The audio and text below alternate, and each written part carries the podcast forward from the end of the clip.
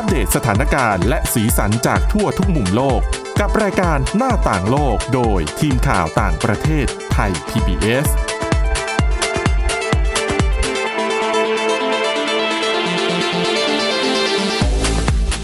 วัสดีค่ะ ต้อนรับคุณผู้ฟังเข้าสู่รายการหน้าต่างโลกนะคะ มาอัปเดตเรื่องราวทั้งสาระและสีสันจากทีมข่าวต่างประเทศไทย PBS กันได้ทุกวันเช่นเคยนะคะ ผ่านทางพอดแคสต์ ค้นหาคำว่าหน้าต่างโลกหรือว่าทางเว็บไซต์ www.thaipbspodcast.com ค่ะ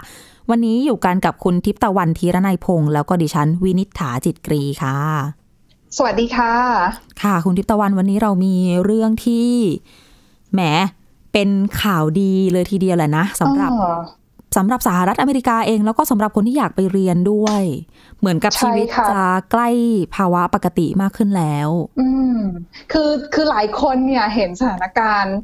โควิด -19 ในสหรัฐอเมริกาตอนนี้เนี่ย โอ้ดีกว่า ดีขึ้นเยอะเลยนะ แอบอิจฉาเนาะใช่ เพราะว่าเขาคือมาตรการเนี่ยผ่อนคลายไปเยอะละ โดยเฉพาะล่าสุดนะคะ ตัว CDC หรือว่าศูนย์ป้องกันศูนย์ศูนย์ควบคุมและป้องกันโรคสหรัฐอเมริกาเนี่ยเขาเพิ่งประกาศมาว่าสำหรับคนที่รับวัคซีนครบแล้วนะคะเนี่ยสามารถที่จะว่ะไปใช้ชีวิตนอกบ้านเนี่ยอยู่กลางแจ้งเนี่ยไม่ต้องสวมหน้ากากได้แล้วคล้ายๆกับที่อิสราเอลเลย ใช่เพราะเขาบอกว่าโอเคตอนเนี้ยคือพิจารณาแล้วเนี่ยมีคนที่ได้รับวัคซีนที่เป็นชาวอเมริกันนะคะมากกว่า 95 ล้านคนอืมฉีดไปครบครบคือเขาจะบอกว่าครบ 2 โดสก็ไม่ได้ เพราะว่าอะบางคนฉีด Johnson and Johnson ก็จะไม่ได้ก็จะแค่โดสเดียวไงเรียกว่าครบครบตามกำหนดใช่ ซึ่งครบตามกำหนดของเขาเนี่ยเขาใช้ fully vaccinated ของสหรัฐเนี่ยคำว่า fully vaccinated เนี่ยไม่ใช่ว่าคุณฉีด วัคซีนครบเท่านั้นนะ เขาบอกว่าต้องนับไปอีกสองสัปดาห์นะ ให้ภูมิมันขึ้น ก็คือครบทั้งจำนวนวัคซีนและระยะเวลาในการสร้างภูมิคุ้มกัน สรุปก็ถูคืกอต้องดังพร้อมพร้อมอ่ารัรับมือกับโรค ใช่คือต้องต้องแบบนั้นเลยคือต้องรอสองอาทิตย์ก่อนไม่ใช่ว่าวันนี้คุณไปฉีดเข็มที่สองแล้วคุณถือว่ารับวัคซีนครบแล้วแล้วจะสามารถไปเปิดหน้ากากใช้ชีวิตอยู่นอกบ้านได้นี่ยังไม่ได้เออดีต้องดีรอสองสัปดาห์ก่อน รอบคอบ เออใช่ แต่คือเขาบอกเขาก็มีเงื่อนไขนะคะสำหรับคนที่รับวัคซีนไปครบแล้ว ถอดหน้ากากได้อยู่กลางแจ้ง แต่ว่าคุณจะทำอย่างนั้นได้เนี่ย ก็ต่อเมื่อคุณอยู่คนเดียว อืมหรือคุณอยู่กับคนกลุ่มไม่ใหญ่มาก คือกลุ่มเล็ก ๆ และเป็นกลุ่มคนที่รับวัคซีนไปครบแล้ว เช่นเดียวกัน ค่ะ ซึ่งอะหลาย ๆ คนถึงแม้ว่าจะมีเงื่อนไขแบบนี้ แต่ก็ให้ความรู้สึกว่า เอ้ย เรากำลังเข้าใกล้ชีวิต เหมือนเมื่อก่อนก่อนที่จะมีการระบาดของโควิด -19 อะนะคะ ใช่ แล้วก็อะถึงแม้ว่าจะอันน่ายินดีสำหรับคนที่ฉีดวัคซีนครบแล้วถอดหน้ากากได้ แต่เขาบอกว่า แต่ถึงยังไงถ้าคุณอยู่ indoor อยู่ในที่ร่มเนี่ย ยังต้องสวมอยู่นะอืมหรือว่าไปรวมกลุ่มกับคนที่มีจำนวนเยอะๆอะค่ะ เป็นการรวมตัวของคนหลายคนเราไม่รู้ว่าฉีดบ้างหรือยังไม่ได้ฉีด อย่างเงี้ยยังต้องสวมหน้ากากอยู่เพื่อความปลอดภัยค่ะอืม จริง ๆ เพราะว่าเขามอง อืมค่ะ มันก็คล้ายกับภาพที่เราเห็นในอังกฤษนะที่ฉีดวัคซีนไปได้เยอะแล้ว แล้วก็กลับมาเปิด ร้านสถานบันเทิงต่างใช่ค่ะ เพราะเขามองว่าอะการรวมกลุ่มกันของคนที่มีไม่ค่อยเยอะเท่าไหร่เนี่ย แล้วถ้ารับวัคซีนแล้วเนี่ยโอกาสเสี่ยงในการที่จะไปแพร่เชื้อเนี่ย มันน้อยมากๆอืมๆคือไม่ใช่ว่าไม่มีโอกาสนะคะ ยังมีโอกาสอยู่ใช่ แต่ว่ามันน้อยมากๆดังนั้นเนี่ยเขาก็เลยมองว่าอันเนี้ยอะยอมให้ถอดหน้ากากได้เพื่อจะได้จูงใจด้วยทำให้คนที่ยังไม่ได้ฉีดวัคซีน รู้สึกว่าเอยเออการฉีดวัคซีนมาแล้วเนี่ย ก็ดีเหมือนกันนะ เราจะได้ใช้ชีวิตที่ค่อนข้างกลับมาเป็นปกติมากขึ้นนะนะคะ จริง ๆ เรื่องจูงใจเนี่ยดิฉันว่าสำคัญแหละ เพราะว่ามีคนไม่น้อยที่ไม่ยอมไปฉีด แล้วรู้สึกว่าฉีดไปใช่ฉันก็ต้องมาใส่หน้ากากเหมือนเดิมเหรอ แล้วฉันจะไปฉีดก็ทำไมรู้สึกไม่อยากฉีด แล้วบางคนเขาบอกว่าตัวเลขของคือผลการศึกษาเขาหลายสำนักมากนะคะเขาชี้มาแล้วว่าคนที่อายุน้อยๆเนี่ยมีโอกาสที่จะไม่ค่อยอยากไปรับวัคซีนกันสักเท่าไหร่ เพราะอันหนึ่งมองว่าอะตัวเองอาจจะไม่ค่อยเสี่ยงต่อการที่จะ มีอาการรุนแรงจากการที่ติดเชื้อโควิด -19 หรือว่าบางคนก็กลัวผลข้างเคียงบ้างอะนะคะ ก็เลยอะไม่ยอมไปรับวัคซีน คือจริงๆแล้วตอนนี้สหรัฐอเมริกาเนี่ยเขาอนุญาตให้คนที่มีอายุตั้งแต่ 16 ปีขึ้นไปเข้ารับวัคซีนได้แล้วนะเขาวัคซีนเหลือคนที่ยังเป็นวัยรุ่นอะ คนที่ยังเป็นวัยรุ่นก็ยังเข้าเข้าไปรับได้แล้ว ใช่เรื่องวัคซีนเหลือนี่คือเอาไปบริจาคให้ประเทศอื่นๆด้วยนะก็เตรียมจะมอบให้ใช่ไอินเดียตัวเออ ที่สำคัญก็นะคะมีเหลือก็ต้องช่วยคนอื่นอะ ถูกต้องแล้วก็แต่อย่างน้อยอะเรื่องวัคซีนเนี่ย น่าจะเป็นมุมมองเดียวกันกับที่แพทย์ที่บ้านเราพูดก็คือ ฉีดไว้ดีกว่าไม่ฉีด เพราะว่าอย่างน้อยอะความเสี่ยงในการติดมีไหมมี แต่ถ้าค่ะติดขึ้นมาจริงๆอะก็จะไม่เสียชีวิต ไม่ป่วยหนักอืมดังนั้นมันก็ถูกช่วยได้มันก็เบาทั้ง เบาทั้งตัวคนป่วยเอง แล้วก็เบาทั้งระบบสาธารณสุขด้วย ภาพรวมก็จะไม่เกิดระบบล่มเหมือนที่เกิดในหลายประเทศ ถูกค่ะ แล้วนอกจากนี้เนี่ยตัว CDC ของสหรัฐเองเนี่ยเขาออกมาระบุด้วยนะคะ ตอนนี้เขายังไม่ได้ตัดสินใจ ยังไม่ได้เอ่อยังไม่ได้ตัดสินใจว่าสรุปแล้วเนี่ย ในเรื่องของสำหรับคนรับวัคซีนไปแล้ว การไปรวมตัวกลางแจ้งกับคนหมู่มากเนี่ย จะอนุญาตไหม หมู่มากแบบสำหรับคอนการเสิร์ที่ตไม่ต้องอะไรสอวมย่างหน้านี้ใช่ไหมกากใช่ใช่เพราะเขาบอกว่าอันเนี้ยต้องพิจารณาแต่ละเคสไป เพราะว่าต้องไปดูด้วยว่าการรวมตัวครั้งนั้นๆ เนี่ย ที่มีคนเยอะเนี่ย แล้วอยู่กลางแจ้งเนี่ย ระบบระบายอากาศ การระบายอากาศเนี่ย ดีขนาดไหน อากาศถ่ายเทมากน้อยแค่ไหน แล้วก็ประชาชนที่ไปอยู่ในพื้นที่ตรงนั้นเนี่ย สามารถเว้นระยะห่างระหว่างกันเนี่ย ได้ขนาดไหน เพราะว่าจริง ๆ เขาก็ยังยืนยันอยู่นะคะว่าเรื่องของการระบายอากาศกับเรื่องของการเว้นระยะห่าง ถือว่าเป็นกุญแจสำคัญในการป้องกันโควิด -19 เหมือนกัน ปัจจัยมันเยอะนอกเนาะเหนือไปจากใช่นอกเหนือไปจากเรื่องของอะฉีดวัคซีนสวมหน้ากากอนามัย เพราะว่าจริง ๆ ปริมาณของไวรัสที่ได้รับเข้าร่างกายมันก็มีผลเหมือนกันดังนั้นถ้าระบายอากาศไม่ดี ไวรัสอยู่ในสมมติถูกอยู่ในห้อง แล้วไวรัสขังอยู่ในนั้น คนก็เยอะอย่างเงี้ยก็ ก็รอดยาก ใช่ไหนจะใช่นั่นเลยเป็นสาเหตุว่าถ้าสมมุติว่าคุณรับวัคซีนครบ แต่คุณอยู่ในร่มเนี่ย คุณก็ยังต้องสวมหน้ากากไงยังมีเรื่องของการกลายพันธุ์อีกนะ สมมุติว่า เราปล่อยให้คนจำนวนมากเนี่ยมารวมๆกันอืมทำไปทำมาไอ้เจ้าโควิด -19 นี้ดันพัฒนาตัวเองหนี หนีวัคซีนได้นี่เอาแย่เลย ใช่ค่ะ แต่ว่าโอเคเราก็สบายใจได้เปราะหนึ่งคือ ตัวนักวิทยาศาสตร์นักวิจัยต่างๆเนี่ยเขาก็ยังคงติดตามสถานการณ์ความคืบหน้าของเรื่องการกลายพันธุ์อยู่ ยังคงมีการทดสอบแล้วก็พัฒนาวัคซีนอยู่เรื่อยๆ ดังนั้นเนี่ยอะก็คอยติดตามข่าวสารว่า ว่าเขาจะมีการพัฒนามีการทดลองทดสอบยังไงคืบหน้ายังไงกันบ้างซึ่งรายการเราเนี่ยรับรองว่าจะนำเอามานำเสนอให้คุณผู้ฟังฟังกันนะคะ ค่ะ แล้วก็ยังมีอีกข่าวดีหนึ่งสำหรับ สหรัฐอเมริกาหรัฐอเมริกา เป็นเรื่องที่น่ายินดีสำหรับนักเรียนต่างชาติโดยเฉพาะชาวจีนนะคะที่ไปเรียนที่สหรัฐอเมริกาเนี่ยเพราะว่าทางกระทรวงการต่างประเทศของสหรัฐเนี่ยเขาออกมาประกาศค่ะ ว่าจะผ่อนคลายมาตรการให้กับนักเรียนต่างชาติ สามารถกลับไปเรียนที่สหรัฐอเมริกาได้แล้ว ตั้งแต่วันที่หนึ่งสิงหาคมนี้เป็นต้นไป ซึ่งก็คือเป็นการช่วงที่เปิดเทอม ฤดูใบไม้ร่วงนั่นแหละของที่สหรัฐอะนะคะ ก็คือเหมือนหเปิลัดงเทอจากมปก่อกนหน้าติใช่หลังจากก่อนหน้าเนี้ยตั้งแต่สมัยรัฐบาลของโดนัลด์ทรัมป์และเมื่อปีที่แล้วอะนะคะ ที่ทางสหรัฐเนี่ยเขามีการระงงับไม่ให้ชาวต่างชาติ เดินทางเข้าไปในสหรัฐ โดยเขาบอกว่าคนที่อาอยู่ในจีน บราซิล แอฟริกาใต้อิหร่านแล้วก็หลายประเทศในยุโรปเนี่ย คือถ้าเขาอยู่ที่ประเทศนั้นๆ เนี่ยสองสัปดาห์ จะไม่สามารถเข้าสหรัฐได้อืมถ้าจะเข้าได้ต้องไปเหมือนอยู่ประเทศอื่นที่ไม่ได้อยู่ใน list รายชื่อนั้นก่อนอะไปกักตัวสองสัปดาห์แล้วถึงจะประมาณนั้นไปกักตัวที่ประเทศที่สามก่อนเแล้วค่อยเข้ามาในสหรัฐได้ นั่นคือกฎเดิม แต่อันนี้คือกฎใหม่ คือเขาบอกว่าอะตั้งแต่หนึ่งสิงหาคมเข้าได้แล้วนะ ไม่เป็นไรอืมซึ่งส่วนหนึ่งเนี่ยหลาย ๆ คนก็มองว่าอาที่ยกเลิกให้แบบนี้ผ่อนคลายมาตรการให้แบบนี้เป็นเพราะว่า สถานการณ์ในสหรัฐอเมริกาดีขึ้น แล้วก็ในหลาย ๆ ประเทศสถานการณ์ก็ดีขึ้นด้วยเช่นเดียวกัน แล้วก็ภาคการศึกษาของสหรัฐเองเนี่ยปฏิเสธไม่ได้ว่า พึ่งพิงรายได้จากนักเรียนนักศึกษาต่างชาติจำนวนไม่น้อยเลย ค่ะ คือเพราะว่าอะก็เหมือนกับ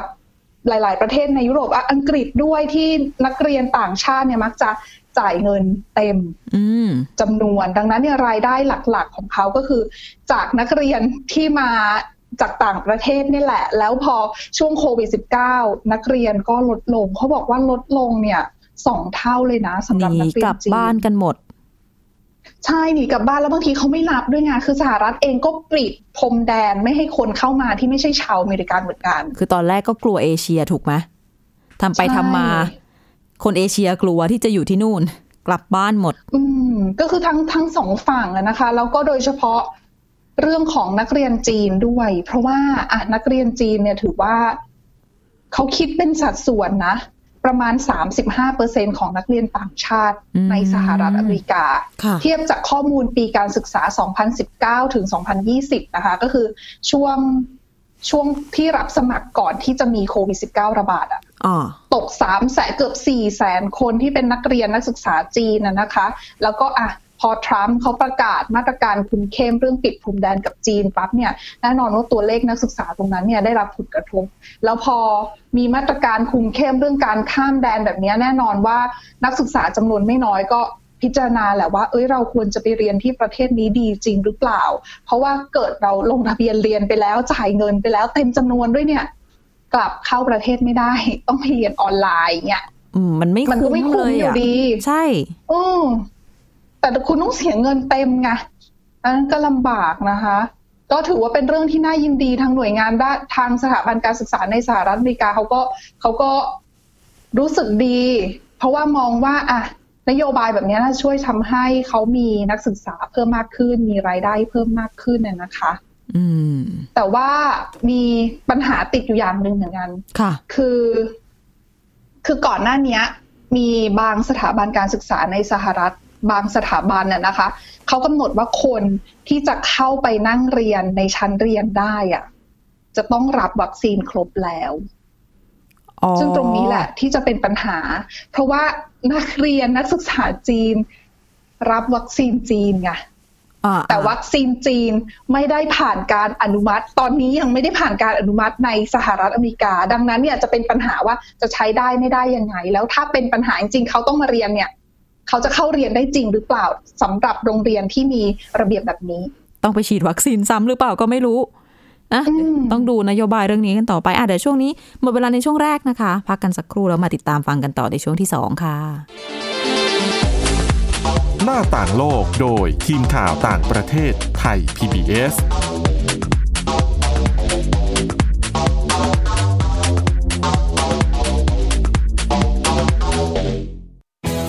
ไทย PBS ดิจิทัล Radio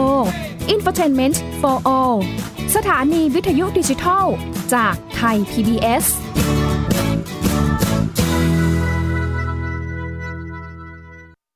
อยู่ที่ไหนก็ติดตามเราได้ทุกที่ ผ่านช่องทางออนไลน์ จากไทย PBS Digital Radio ทั้ง Facebook Twitter Instagram และ YouTube Search คำว่าไทย PBS Radio แล้วกดไลค์หรือ Subscribe แล้วค่อยแชร์ กับคอนเทนต์ดี ๆ ที่ไม่อยากให้คุณพลาด เรามีให้คุณฟังผ่านพอดแคสต์แล้วนะ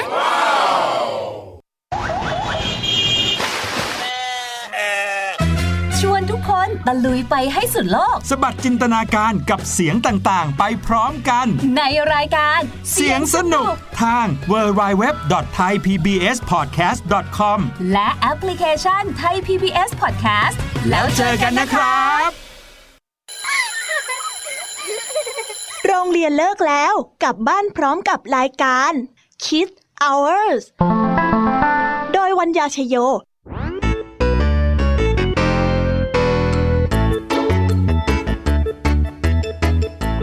พบกับนิทานคุณธรรมสอนใจ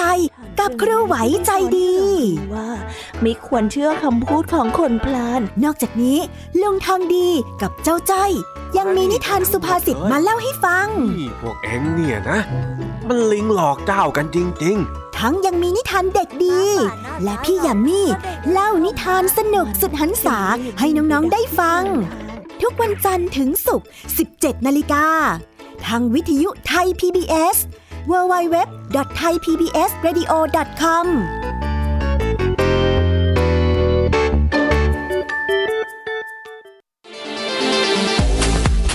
หน้าต่างโลกโดยทีมข่าวต่างประเทศไทย PBS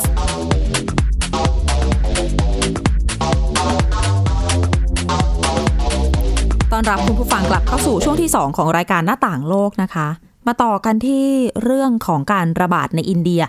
ยังอยู่ที่อินเดียเนื่องจากว่าประเด็นเยอะเหลือเกิน ทีนี้อย่างที่เราคุยกันมาสักพักแล้วล่ะว่าเขาเมีปัญหาขาดแคลน เรื่องออกซิเจนเป็นเรื่องใหญ่เลย ทีนี้อาจจะมีคนอยากรู้ว่าบ้างว่า แล้วออกซิเจน เนี่ย มันไม่ได้อยู่ในอากาศเฉยๆหรออืมการผลิตมันยากเย็นอะไรแค่ไหนทำไมมันถึงล่าช้าทำไมมันถึงไม่ไปถึงมือผู้ป่วยแคลนเยอะขนาดนี้นะคะ แล้วรัฐบาลทำอะไรบ้าง ที่จะแก้ไขปัญหานี้อะค่ะดิฉันไปหาข้อมูลเบื้องต้นมาเพราะว่าน่าสนใจเหมือนกัน สิ่งที่รัฐบาลอินเดียทำก่อนอื่นตอนนี้ เราต้องเราต้องนึกก่อนว่าในในวงจรของกว่าออกซิเจนจะมาถึงจมูกของคนที่ป่วย แล้วต้องการการช่วยเหลือในการหายใจเนี่ย มันต้องมีอะไรบ้างหนึ่งคือโอเค บางโรงพยาบาลเนี่ยอาจจะมีระบบออกซิเจนเป็นเป็นท่อเป็นสาย เหมือนกับค่ะทางโรงพยาบาลมีถังเก็บใหญ่ ๆ แล้วก็เขาก็เดินอ่าสายมาตามผนังเนี่ยเหมือนที่เราค่ะเหมือนเวลาเราไปโรงพยาบาลเอกชนน่ะ ก่อนหน้านี้ที่มีข่าวผู้เสียชีเอ่อผู้ป่วยโควิด -19 ในแผนก ICU เสียชีวิต เพราะว่าออกซิเจนรั่วไหลอะ นั่นแหละ ตอนที่ดิฉันเห็นข่าวดิฉันก็ยังแปลกใจ เอ๊ะ จะมีคนเสียชีวิตออกซิเจน ผู้ป่วยจะเสียชีวิตได้ไงออกซิเจนรั่วไหลอืมอ๋อเพราะอย่างนี้นะคะเขาก็ส่งออกซิเจนมาตามท่อ พออมอกซิเจนรั่วไหลปั๊บระดับออกซิเจนตก พอตกปั๊บ คนที่รับออกซิเจนอยู่ก็เสียชีวิต ใช่ เพราะว่าออกซิเจนในเลือดต่ำจนเกินไปร่างกายระบบอืมต่างๆ มันก็ล้มเหลว นั่นแหละ อันนั้นคือประเภทหนึ่งอีกอย่างหนึ่งนึกออกหลายคนคงนึกออกก็เป็นถังถังเล็กอืมๆทรงกระบอกมีที่เล็กเขาเข็นๆบ้างกลางกันนะบ้างนะอ่าใช่อ่าแล้วก็อันนั้นก็คือเข็นไปใช้ตามเตียงต่าง ๆ เพราะว่าบางทีห้องผู้ป่วยก็ไม่พอแล้วเนาะค่ะแล้วก็มีการซื้อไปใช้ตามบ้านด้วย อันนั้นคือในภาวะปกติค่ะที่มันยังซื้อได้อยู่อ่าทีนี้สิ่งที่จำเป็นก็จะต้องมีทั้งถังไอ้เจ้าถังตัวนี้ มีออกซิเจนข้างในถังมันจะเป็นออกซิเจนเหลว ถ้าถ้าอยู่ในท่อในโรงพยาบาลอืมเป็นระบบออกซิเจนเหลว ถ้าอยู่ในถังนี่เปลี่ยนจากรูปของเหลวมาเป็นรูปก๊าซแล้วโอ้โหค่ะรายละเอียดซับซ้อนเยอะแยะมากมาย แต่ว่าที่สำคัญคือต้องมีถังเพียงพอ ต้องมีอค่ะอกซิเจนที่เพียงพอ ต้องมีการขนส่งถูกไหมอ่ากว่าจะมาถึงถูกครับมือคนกว่าจะมาถึงคนป่วย ทีนี้ ออกซิเจนมาจากไหน อ๋อ แล้วอย่าลืมว่าปกติ คนที่ใช้ออกซิเจนเนี่ย ไม่ได้มีแค่โรงพยาบาล ในภาวะปกติ โรงพยาบาลในอินเดียเนี่ย ใช้ออกซิเจนแค่ประมาณ 15%เท่านั้นเอง ส่วนที่เหลือเนี่ยนะคะ ออกซิเจนเอาไปใช้ตามอุตสาหกรรมต่างๆ อุตสาหกรรมหนึ่งที่ฉันจะอยากจะยกตัวอย่างให้ฟัง ว่าใช้ออกซิเจนเยอะเนี่ย คือโรงงานที่เขาผลิตเหล็กกล้า เนื่องจากว่าในขั้นตอนของการเผา เหล็กให้หลอมอะหลอมเหล็กมันต้องใช้ความร้อนสูงมากใช่ไหมแล้วการจะจุดอืมไฟคือไฟมันลุกได้ด้วยออกซิเจนไงออกซิเจนจึงกลายเป็นหนึ่งในก๊าซที่โรงงานเหล่านี้เขาต้องใช้ในขั้นตอนการผลิต เพื่อเพิ่มค่ะเพื่อเพิ่มกำลังความร้อนอุณหภูมิของไฟที่เขาใช้ในการหลอม ทีนี้กลายเป็นว่า โรงงานเหล็กเหล่านี้แหละ เป็นหนึ่งในกลไกสำคัญที่รัฐบาลอินเดีย หันมาพึ่งพิงนอกจากโรงงานที่เขาผลิตออกซิเจน บรรจุถังบรรจุตามปกติใช่ เนื่องจากว่าในโรงงานเหล็ก เขาใช้ก๊าซหลายอย่าง แล้วเขาจะมีเครื่องเหมือนเครื่องควบแน่นอืมออกซิเจนเผาผลาญเสร็จเขาก็จะดักจับก๊าซเหล่านี้แล้วก็ไปควบแน่นให้มันอยู่ในถังอีกต่างหาก เขาก็ใช้โรงงานเหล่านี้มาเป็นส่วนหนึ่งในการเพิ่มกำลังการผลิตออกซิเจน แล้วก็สั่งค่ะ เรียกว่าอุตสาหกรรมต่างๆ ที่ใช้ออกซิเจนตอนเนี้ยต้องพักไปก่อน ต้องโยกมาให้ทางโรงพยาบาลก่อน เพราะว่าความต้องการของภาคประชาชนคนป่วยโรงพยาบาลต่างๆ มันเยอะจริงๆแล้วถ้าเขาไม่ได้รับอะคือดิฉันเมื่อสัปดาห์ที่แล้วดิฉันไปฟังชาวอินเดียบางคนนะพูดให้ฟังว่าการขาดออกซิเจนตอนเนี้ยในหมู่ชาวอินเดียเนี่ยคือเหมือนกับปลาขาดน้ำอะค่ะอืมคือปลาถ้าเอาขึ้นมาบนบกเนี่ย เราไม่ได้อยู่ในน้ำเขาก็เหมือนแบบ จะขาดอากาศอะคืออ่าคือจะตายอะดิ้นรนอะใช่แต่ทำใช่อะไรไม่ได้ เออเขาบอกว่าเปรียบเทียบเหมือนกับคนที่กำลังจะขาดออกซิเจน จริง เพราะว่ามีหลายข่าวเขาจะถ้าเป็นข่าวภาษาอังกฤษเขาจะเขียนว่า gasping for air เนาะเหมือนแบบพยายามคือบางคนเฮือกก็มองว่าหายใจเข้าไป คือเพียงแค่เรื่องของอากาศเรื่องของออกซิเจน เพียงแค่คุณหายใจอะสิ่งที่จะให้มีคุณสามารถหายใจได้ เหล่านี้ก็เป็นของที่แบบ มีค่ามากแล้วอะเสียแล้วเออเออทั้งทั้งที่มันเป็นเพียงแค่อากาศ ซึ่งซึ่งมันสำคัญต่อชีวิตสำหรับของคุณมากแต่แบบ ชาวอินเดียต้องดิ้นรนในการหาอากาศอะอืมอืมยังไม่นับเรื่องยาเรื่องอะไรอีกนะ ตอนนี้อะข้ามตรงนั้นไปอืมแต่ก็ถือว่าเขาก็ก็เก่งพอสมควรเลยนะคะ ที่สามารถอาระดม ระดมเหมือนกับยังหไม่หมดลายนะๆภาคส่วนมาช่วยในการผลิตออกซิเจน เพราะว่ามันไม่ได้ขาดแคลนแค่ออกซิเจน การจะอืมนำออกซิเจนจากโรงงานต่างๆ มาส่งถึงโรงพยาบาล ก็ต้องใช้รถขน ที่เป็นรถที่เราเหมือนเหมือนเหมือนรถน้ำมันนะเนาะค่ะแทงเกอร์แล้วเป็นคือรถบรรทุกขนที่มีถังขนออกซิเจน ใช่แต่ว่ารถขนออกซิเจน มันไม่ใช่รถที่มีถังโลหะ ติดอยู่ข้างท้ายปกติ มันต้องเป็นถังที่เก็บความเย็นยิ่งยวด เป็นอืมคร y o เจนิก คือจากโรงงาน คือการทำออกซิเจน ให้สำหรับขนส่งได้อะมันต้องใช้ความเย็นจัดในการบีบอัด ในการคือเมื่อออกซิเจนเจอความเย็นจัดประมาณติดลบ 180 องศาเซลเซียสอะไรประมาณเนี้ยมันจะควบแน่นกลายเป็นของเหลว แล้วก็เขาก็จะบรรจุลงในถังได้ แล้วในตัวถังนั้นก็จะต้องเย็นมาก เพื่อที่จะขนส่งไปยังปลายทางอ๋อคืออืมแล้วออกซิเจนเหลวอันนั้นอะ ค่อยเอาไปอะสมมุติจากรถวิ่งขนมาข้ามประเทศมา เป็นออกซิเจนเหลวอยู่ ก็ต้องเอาไปใส่ในเหมือนศูนย์กระจายออกซิเจนอาจจะเป็นโรงงานเป็นบริษัทอะไรอย่างเงี้ย และอันนั้นอะ เอาไปอัดใส่ถังเล็กๆอะค่อยเป็นเป็นรูปแก๊ก๊าสซอีกทีนึงใช่อ่าแล้วทีนี้ไอ้รถที่เก็บความเย็นได้มาก ๆ แบบเนี้ยมันก็จะมีแค่รถขนออกซิเจน รถขนพวกไนโตรเจนอาร์กอนอะไรเงี้ย ซึ่งมันมีไม่เยอะ ไม่พอแล้วรถรถขนวัคซีนแบบ ไม่เหมืออย่านงไฟเซอร์อะไรเงี้ย มันต้องเป็นไหถังไงอ๋อก็ไฟเซอร์จยังไม่เย็นเท่านี้เลยพราะขาก็ป็ นถังหมือนกันนี่มันติดใช่ลบเพราะร้อยต้งแปดติสิบลบกว่าร้อยนะกว่า ต้องระดับ อืม เย็นยิ่งยวดเขาใช้คำนี้ ซึ่งนั่นแหละ หารถก็หายาก เขาก็เลยใช้วิธีเนี่ยค่ะ โยกเอารถที่ใช้ขนอาร์กอนขนไอโตรเจนมา เปลี่ยนไปใช้เป็นขนออกซิเจนแทนยังไม่หมด มันต้องวิ่งข้ามประเทศโรงงานออกซิเจน โรงงานอุตสาหกรรมต่าง ๆ มักจะอยู่ทาง